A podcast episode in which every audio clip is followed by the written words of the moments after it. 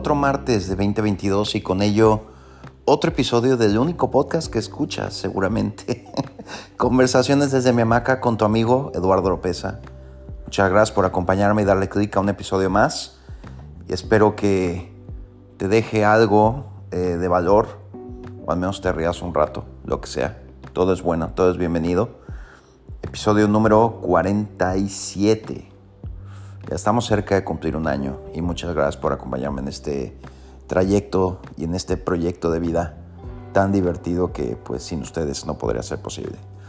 Vámonos con el episodio de hoy, los seis sabios ciegos y el elefante. Está muy interesante.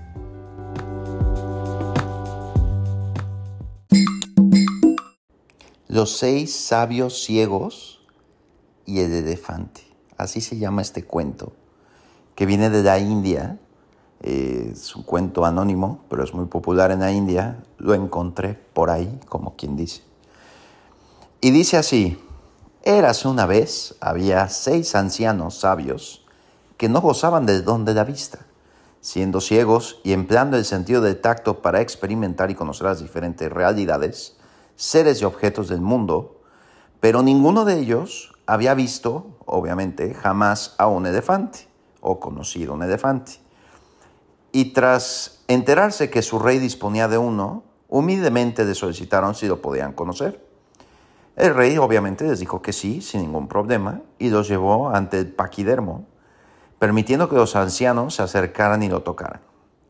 Entonces los sabios se acercaron al animal y uno por uno tocaron al elefante con el fin de saber cómo era este animal. El primero le tocó un colmillo y consideró que el elefante era liso y agudo cual lanza. El segundo se aproximó y tocó la cola del elefante, respondiendo que en realidad era más bien como una cuerda. El tercero entraría en contacto con la trompa, refiriendo al animal se parecía más a una serpiente. El cuarto indicaría que los demás debían estar errados, ya que tras tocar la rodilla del elefante llegó a la conclusión de que se trataba de algo semejante a un árbol. El quinto desmintió a todos, tocando la oreja del ser, valorando que se parecía a un abanico. Y por último, el sexto sabio llegó a la conclusión de que en realidad el elefante era como una fuente pared, una fuerte pared rugosa, al haber tocado su lomo. Entonces se juntaron los sabios y empezaron a discutir y, y a dialogar de quién tenía la verdad de todo esto.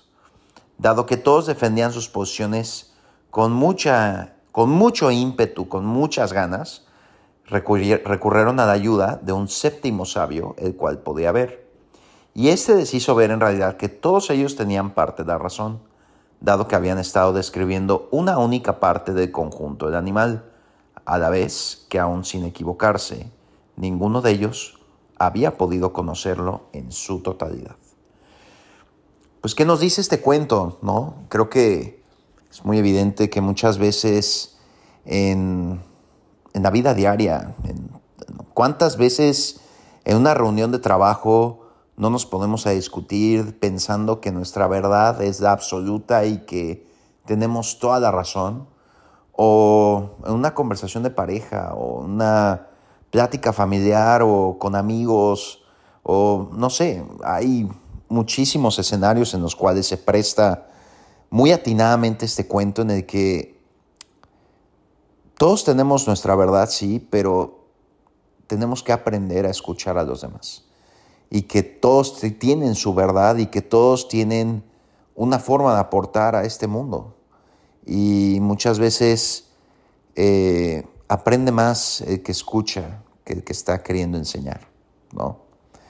Y y es una gran, gran enseñanza esta. Em, puedo pensar en incontables ejemplos en los que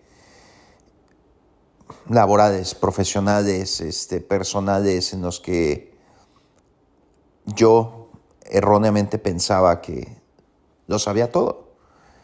Y al quedarme callado me di cuenta que si escucho, y realmente escuchar, no solamente eh, oír palabras de otra persona, pero prestar atención y escuchar activamente, tu vida puede trascender en varios niveles, porque no solamente estás aprendiendo, pero estás descubriendo puntos de vista que amplían tu visión y tu horizonte de las cosas, de cómo pensabas que eran.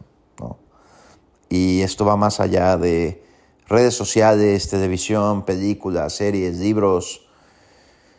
Esto es en todos lados, esto es en todos momentos de tu vida, ¿no? Entonces, siempre tienes que estar dispuesto a escuchar, tienes que estar dispuesto a, a vaya, ceder la palabra. No te desesperes. Eh, me acuerdo que alguna vez tomé un curso de, cómo, cómo este, entrevistar personas, ¿no? Y muchas veces te querías apresurar a tratar de guiar la respuesta de la persona a lo que tú querías escuchar. Pero hay una frase en inglés que dice, don't jump the gun, que quiere decir, no te adelantes, sino espera a que la persona diga todo lo que quiere expresar.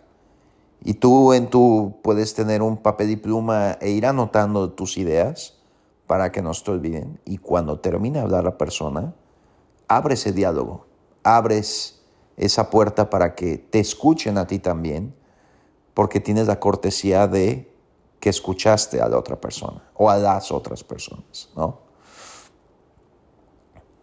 Pero bueno, ese es mi punto de vista. Y como todo, yo sé que me estás escuchando ahorita, pero como bien dije, como todo, me gustaría escucharte a ti también. Así que espero que cuando veas el post de este podcast, de este episodio, em, me gustaría escucharte y cuál es tu punto de vista respecto a este cuento. ¿Estás de acuerdo? ¿No estás de acuerdo? Al final se trata de que nos escuchemos todos, ¿no? el post en Instagram en arroba desde mi hamaca, que espero que ya lo estés siguiendo, ¿verdad? Y bueno, este fue el cuento de los seis sabios ciegos y el elefante.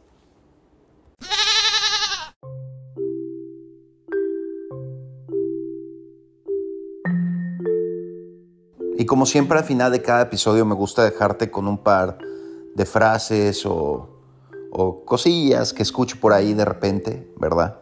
Em, en, este, en esta ocasión van a ser dos, que de cierta manera van anidadas a al cuento, al cuento que platicamos hoy. Pero si tú estás en búsqueda de tu verdad o quieres ampliar tus horizontes de, de conocimiento y demás, escuchando activamente a las personas, me viene a la mente una frase de un autor estadounidense que se llama William Faulkner. Em, se escribe F-A-U-L-K-N-E-R, Faulkner, se pronuncia, espero, que dice, nunca tendrás el coraje de nadar a nuevos horizontes hasta que pierdas el miedo de dejar la costa. Una frase que me gustó bastante. No me acuerdo dónde la vi, la escuché o demás, pero la escuché y en ese momento agarré el teléfono y la guardé. Y como ustedes saben, y bueno, si no saben, les platico, eh, la Guerra de las Galaxias o Star Wars y todo lo que ocurre alrededor de ello me encanta, me fascina de sobremanera. Y ahorita está este, una serie en Disney Plus que de Obi-Wan Kenobi, personaje mítico de esta saga de la Guerra de las Galaxias. Y, en uno de los episodios de la serie sale una frase que me gustó mucho, que dice, que la luz se puede desvanecer, pero nunca es olvidada. Y con eso espero que tú sepas que a pesar de que escuches a la gente, tu opinión siempre, siempre va a ser muy importante. Y que no dejes que las decisiones, perdón, no decisiones, no dejes que las opiniones o puntos de vista de los demás te, te callen de expresar lo que es tu punto de vista, lo que es tu luz, lo que es tu verdad, porque tú y todos nosotros aportamos cosas muy padres a este mundo. Y sin las aportaciones de todos, nada sería posible. Esto fue Conversaciones desde mi hamaca con tu amigo Eduardo López, episodio número 47.